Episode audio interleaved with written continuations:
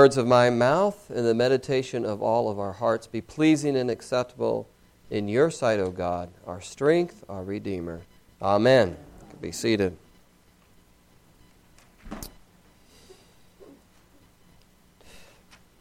Several years ago, I went to a training session on prayer ministry, and the trainer had us break into pairs and to pray for one another. The trick was you, you couldn't know who that person was, or you, you, didn't know who that person was. It was supposed to be a stranger that you pray with, and you couldn't really find out anything about them.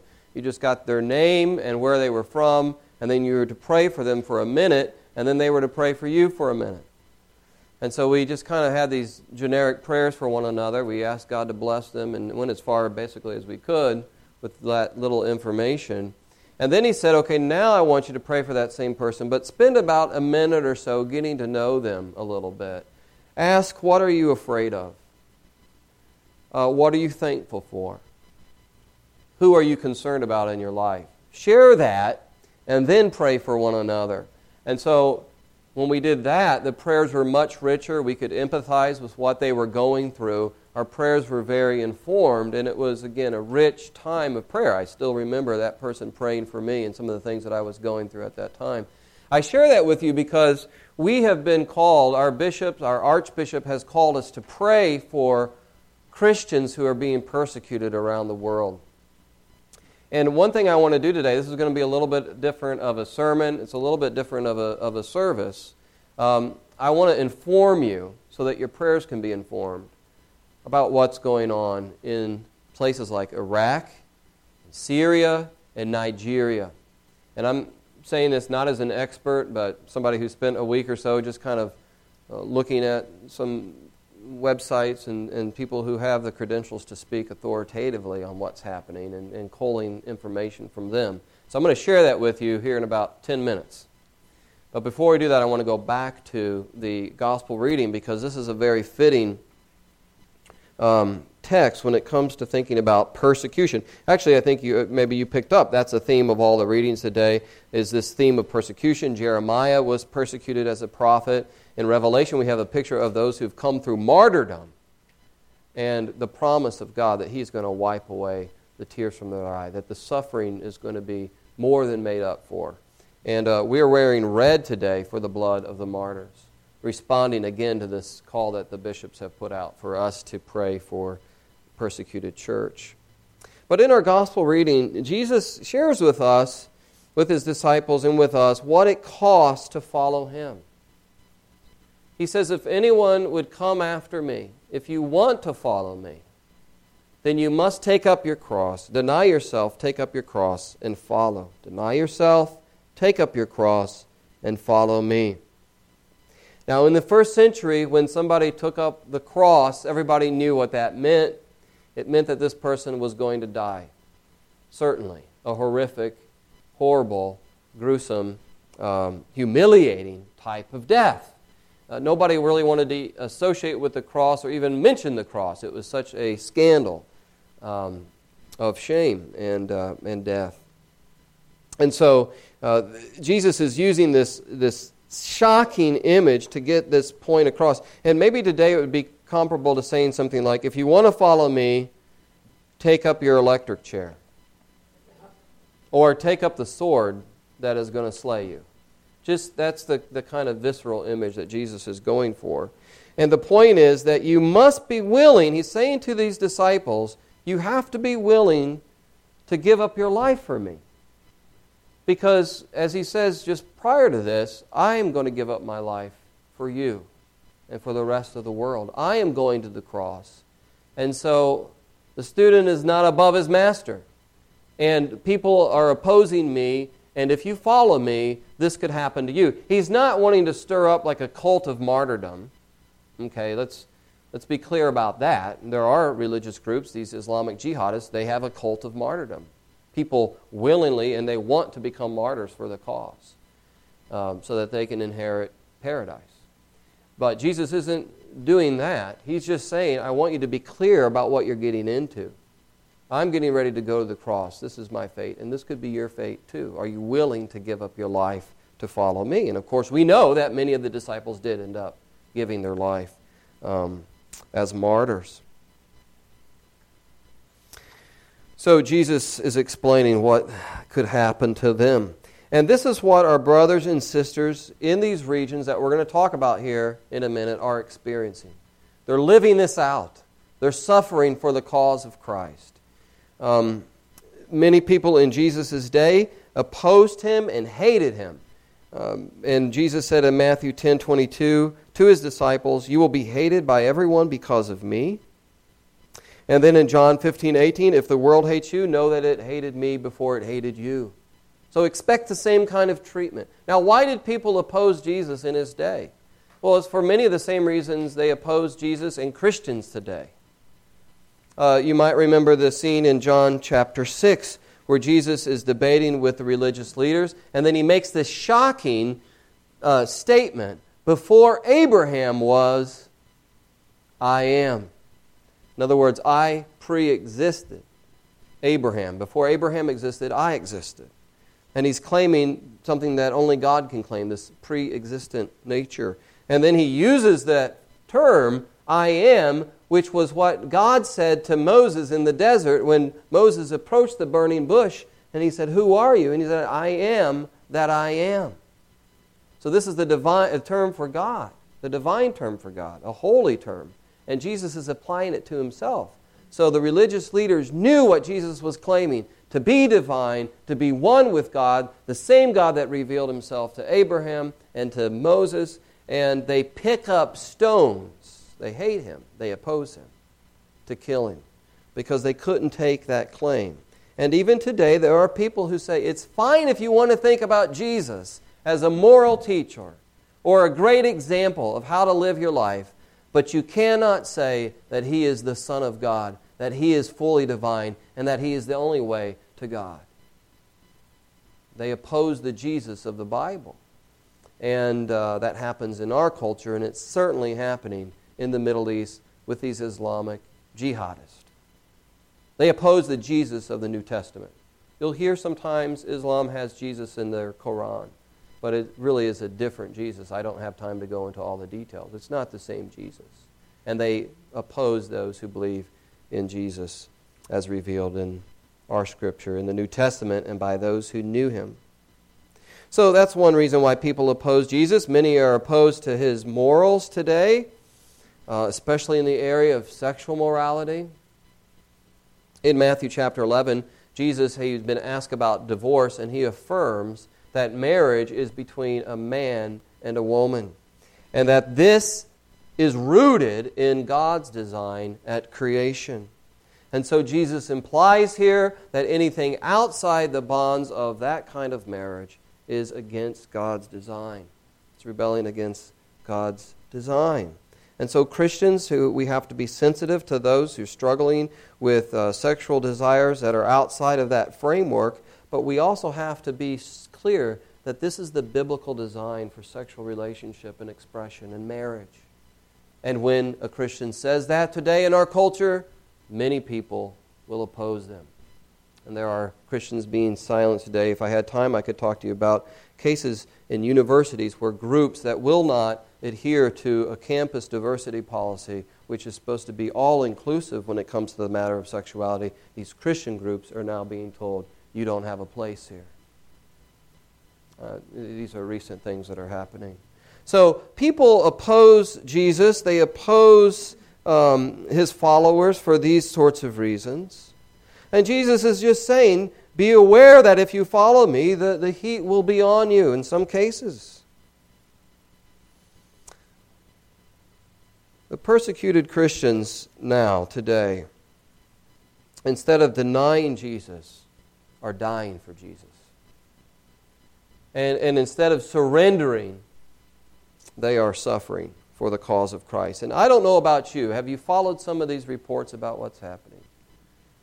But the, the witness of these Christians challenges me. Comfortable, middle class American Christian culture. What they're going through is a challenge to us. Um, it raises the question what am I willing to sacrifice for the cause of Christ? What am I willing to give up? What does it mean to me in this culture to take up my cross and follow Him? Certainly, it means daily I have to die to sin and selfishness. That's part of what it means to take up the cross every day, to die to self, to die, for, die to the sinful nature.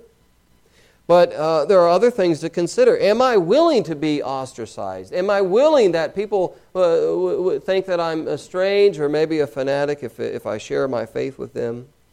Willing to be to suffer in that way? Am I willing to live more simply and sacrificially so that I can give more uh, to the cause of Jesus Christ? Do I always have to have the latest and the greatest, the biggest and the best? Do I have to keep up with the Joneses? Or can I make some sacrifices to give more money to the cause of Jesus Christ? So there's a cost to following Jesus. And that's what Jesus is getting in across here. But there's also a gain, there's a great reward that he talks about. He says, For whoever would save his life will lose it, but whoever loses his life for my sake will find it. That's the paradox. You give your life to Christ. The irony is that we think we have to grasp the things of this world and our life so tightly.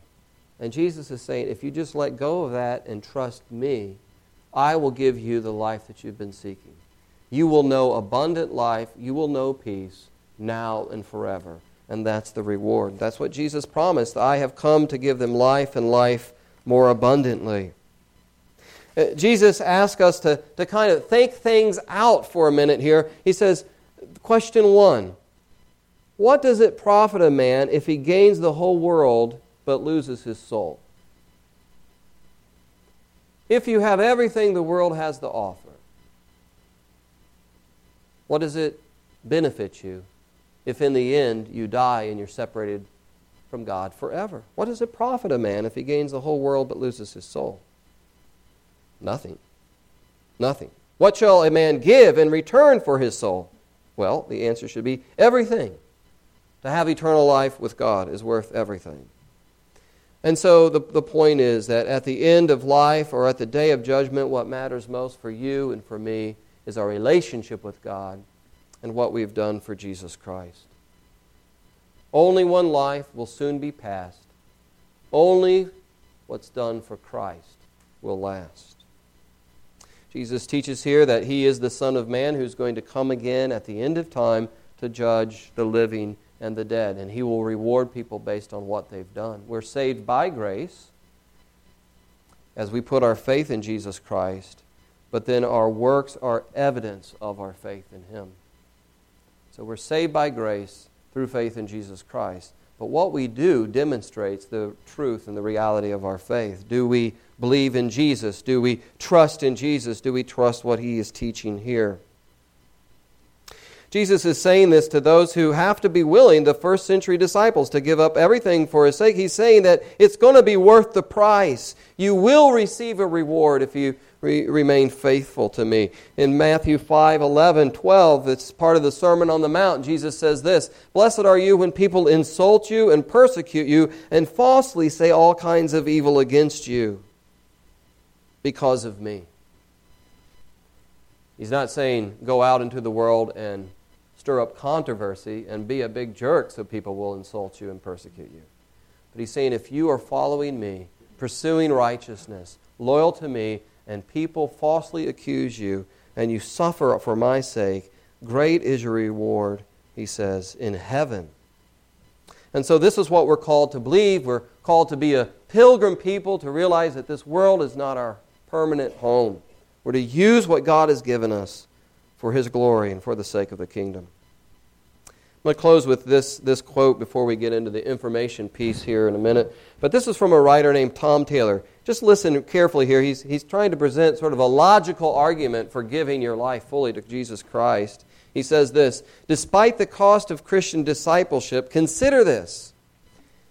Every philosophy or theology of life that you will follow costs you exactly one lifetime of effort. We all pay the same price. One lifetime, every philosophy or theology of life. But not every way of life holds out the promise of fulfillment and eternal life that the resurrection of Jesus Christ does. You get what he's saying here? We all only have one life. We're going to spend it on some philosophy, and there's only one philosophy of life that has the security that comes through the resurrection of Jesus Christ and the promise of eternal life. Our brothers and sisters who are suffering in places like Iraq and Syria and Nigeria are a witness to this for us here in the West. They're willing to risk their lives for Jesus Christ because they believe his promises. So I want to just share with you what's going on. Again, I don't claim to be an expert. Uh, I've delved into this for about a week and uh, kind of had to take a break for it because it, it's just frankly depressing and difficult sometimes to be exposed to it all the time. And you can just imagine what the people who are experiencing are going through. But our bishop, the Bishop of PEAR USA, or presiding bishop, um, issued a newsletter a couple of weeks ago, actually the 824, and he said this. He said, There's a genocide occurring. He uses the G word here genocide. Christians in Iraq, Syria, Nigeria, and beyond are being expelled if they've not already been brutally murdered. And the silence from the West in the face of this slaughter is deafening. I think it's gotten a little better in the last week or so. I think some people are starting to speak up. Here's what happened in Iraq, in, in Mosul, in June. ISIS, you know, we know about this terrible group, uh, the Islamic State, took over Mosul in June. There were uh, 3,500 Christians, only 25 people stayed. And I'm sure you've heard this. They're given the choice, right? Leave, convert, or die. And in some cases, you can submit to, um, to Islam to, and, and pay the tax. But it's a, it's a, it's a very expensive tax that they would have to pay as non Muslims to stay under Islamic Sharia law. That's what they're trying to do to establish a caliphate in this region and impose Sharia law on everybody. So they took over Mosul in June. Then they took over the Christian town. This was known as the Christian town of Qaraqosh. I don't know, I'm probably not pronouncing that right, but there was 50,000 people living in that town in mid-August, so very recently. Again, they're given the choice. Now, the reports that I read, they didn't even give them a choice to pay the, the tax. They just said, either get out of here, convert, or you're going to die. 100,000 Christians have been driven from northern Iraq, the Nineveh Plain, they call it. So, this huge wave of refugees coming out of northern Iraq. We think of Iraq as it is obviously predominantly uh, Muslim, but in the 1980s, there was almost 10% of the population was Christian. There's an ancient Christian community there. It's being eradicated. They're blowing up churches. They're destroying ancient manuscripts. They destroyed the tomb of Jonah in Nineveh. They are just trying to wipe out the Christian presence in history in this area of the world. All right, let's go to the next slide. This is what Nina Shea, he's uh, again an expert in this area. She's written books on persecution, she's advised the Pope on persecution, so she knows what she's talking about. Center for Religious Freedom. She's talking here about what happened in Mosul. They were stripped of all their possessions. The IS has stamped their houses within or with Nazarene, meaning Christian. Then stamped again, saying property of the Islamic State. Does this ring a bell historically? The stamping of property? Yeah, this is, this is coming out of the same totalitarian evil that we saw during the Nazi regime, right? Their cars were taken, even their wedding rings, and sometimes with their fingers attached, if the rings wouldn't come off. this, these are some images of just what's happened as a result, the images of the refugee crisis. And some of you have seen more gruesome images than this, I'm sure. What's going on there is horrific. There's a uh, Anglican priest there, a vicar named uh, Andrew White in Baghdad. Do you know about him? The vicar of Baghdad. You can go online, learn about him. He has a Facebook account. He's been chronicling. He's there, I think, still in Baghdad, staying, chronicling what's happening. What got me last week was he, uh, he's just showing images, and some of them are, are just too gruesome to talk about. But um, of a family that had been, a Christian family that had been gunned down for having a Bible study in their home. This is a family reading their Bible. He showed the picture of these little kids laying next to their Bibles in the living room, been shot because they were. And what got me was I had just done that with my family the night before. So this was what Christians have been facing. In Nigeria, um, this another Islamic jihadist group, Boko Haram, has implemented Sharia law in 12 states since 2011. There's some statistics about the churches that have been attacked. Uh, since uh, 2014, uh, over 4,000 people have died. These deaths have been attributed to Boko Haram. You know what happened in uh, April of this year. These girls, mainly Christian, okay, this was a targeted attack, mainly a Christian community, were at this school of, uh, in the village of Chibok. And now they're being, many of them being, being sold into slavery. Here's a pastor from Nigeria, uh, of a, a, a net, president of a network of churches, and he says this Samuel Dali, this is from World Watch Monitor, very good source of information on persecution. Dozens of our churches have been razed down, many pastors killed, while others have fled along with their members. If the situation does not stop, there's real danger of eliminating churches in this region. And that's the goal. That's the goal of ISIS.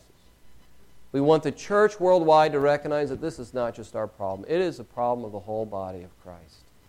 You know, the Pauline image of the body of Christ, and we can apply this locally, but I think globally, when one member of the body suffers, the rest of the body suffers.